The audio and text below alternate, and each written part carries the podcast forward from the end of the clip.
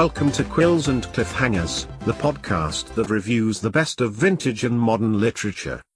Quills and Cliffhangers is produced by Steve's Book Decor, your resource for decorative book sets for home, office, and weddings. And now, the host of our program, Jane, our Director of Marketing, with today's show.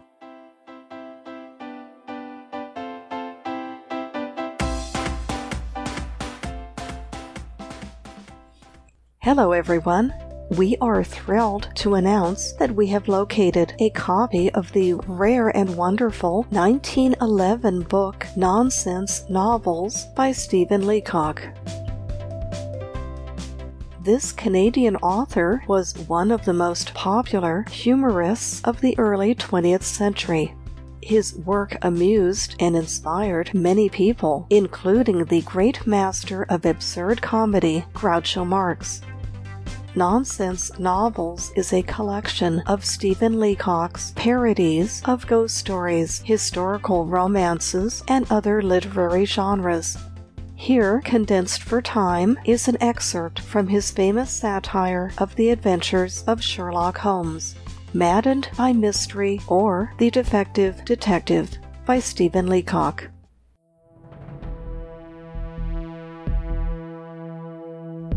The great detective sat in his office. He wore a long green gown and half a dozen secret badges pinned to the outside of it. Three or four pairs of false whiskers hung on a whisker stand beside him. Goggles, blue spectacles, and motor glasses lay within easy reach. He could completely disguise himself at a second's notice. His face was absolutely impenetrable. A pile of cryptograms lay on the desk. The great detective hastily tore them open one after the other, solved them, and threw them down the cryptogram chute at his side. There was a rap at the door. The great detective adjusted a pair of false black whiskers and cried, Come in. His secretary entered. Ha, said the detective, it is you. He laid aside his disguise. Sir, said the young man in intense excitement, a mystery has been committed. Ha, said the great detective, his eye kindling. Is it such as to completely baffle the police of the entire continent? They are so completely baffled with it, said the secretary, that they are lying collapsed in heaps. So, said the detective, and is the mystery one that is absolutely unparalleled in the whole recorded annals of the London police? It is. And it is connected, I presume, with the highest diplomatic consequences, so that if we fail to solve it, England will be at war with the whole world in 16 minutes. His secretary, still quivering with excitement, again answered yes. And finally, said the great detective, I presume that it was committed in broad daylight in some such place as the entrance of the Bank of England or in the cloakroom of the House of Commons and under the very eyes of the police. Those, said the secretary, are the very conditions of the mystery. Good, said the great detective. Now wrap yourself in this disguise, put on these brown whiskers, and tell me what it is. The secretary whispered in the ear of the great detective. The Prince of Württemberg has been kidnapped. The great detective bounded from his chair. A prince stolen, evidently a Bourbon, the scion of one of the oldest families in Europe, kidnapped. Here was a mystery indeed worthy of his analytical brain. His mind began to move like lightning. Stop, he said. How do you know this? The secretary handed him a telegram. It was from the prefect of police of Paris. It read, The Prince of Württemberg stolen, probably forwarded to London. Must have him here for the opening day of exhibition. £1,000 reward. So, the prince had been kidnapped out of Paris at the very time when his appearance at the International Exposition would have been a political event of the first magnitude. With the great detective, to think was to act, and to act was to think. Frequently, he could do both together. Wire to Paris for a description of the prince. The secretary bowed and left. There was a loud rapping at the door. There entered the Countess of Dashley. She was all in furs. She was the most beautiful woman in England. She strode imperiously into the room. She seized a chair imperiously and seated herself on it, imperial side up. She took off her tiara of diamonds and put it on the tiara holder beside her.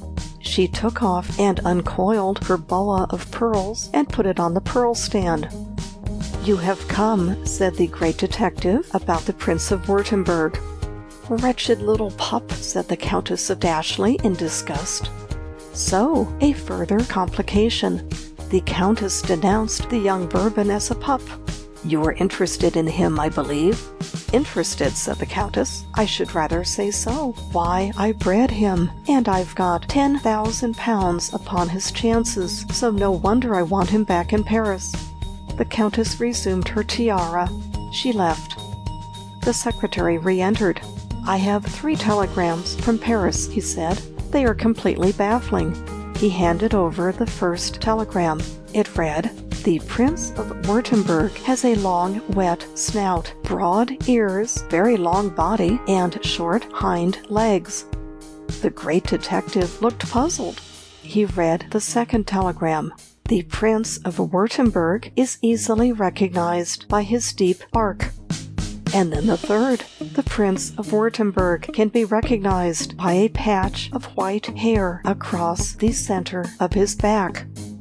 The two men looked at one another. The mystery was maddening, impenetrable. The great detective rose. He wrapped himself in a long black cloak with white whiskers and blue spectacles attached. Completely disguised, he issued forth. For four days, he visited every corner of London. The search proved fruitless. Two young men were arrested under suspicion of being the prince, only to be released. The identification was incomplete in each case. One had a long, wet snout, but no hair on his back. The other had hair on his back, but couldn't bark. Neither of them was the young Bourbon. Still undismayed, the great detective made his way into the home of the Countess of Dashley. Then at last a clue came which gave him a solution of the mystery. On the wall of the Countess's boudoir was a large framed engraving. It was a portrait. Under it was a printed legend The Prince of Wurtemberg. The portrait was that of a Dachshund, the long body, the broad ears, the unclipped tail, the short hind legs, all was there. In a fraction of a second, the lightning mind of the great detective had penetrated the whole mystery. The prince was a dog. He summoned a passing hansom and in a few moments was at his house. I have it, he gasped to his secretary.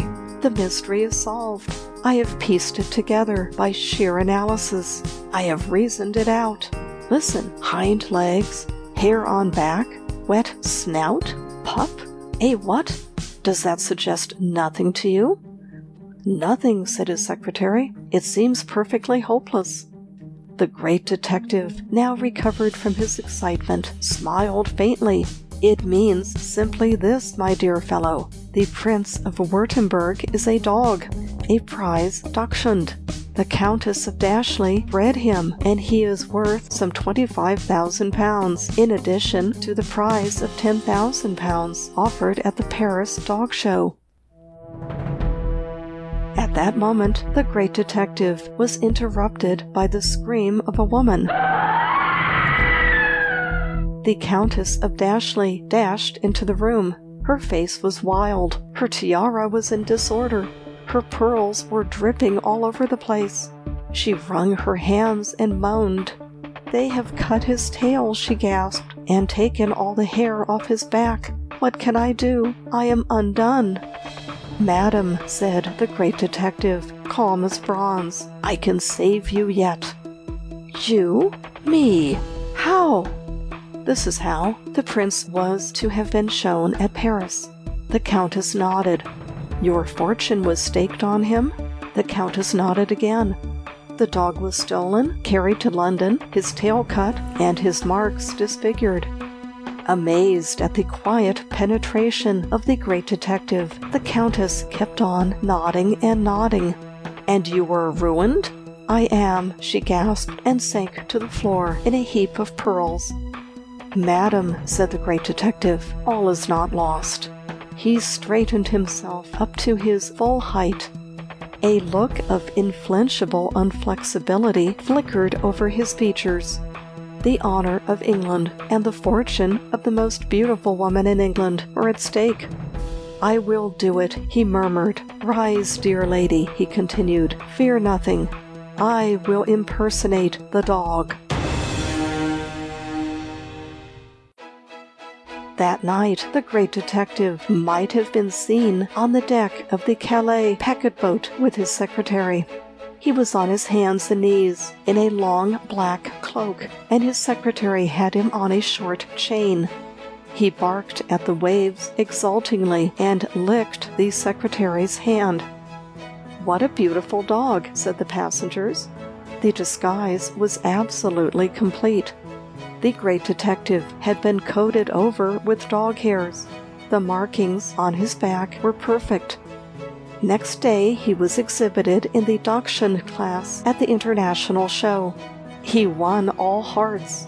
The great detective took the first prize. The fortune of the Countess was saved.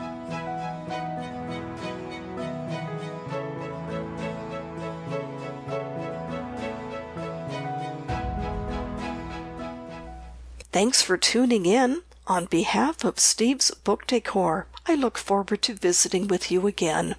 Until next time, remember to keep your nose in a book and your thoughts in the clouds.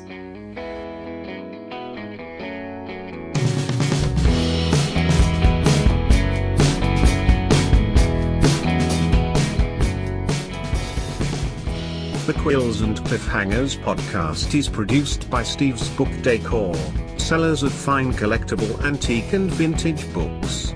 Our store is open 24 7 for your shopping convenience at www.stevesbookdecor.etsy.com.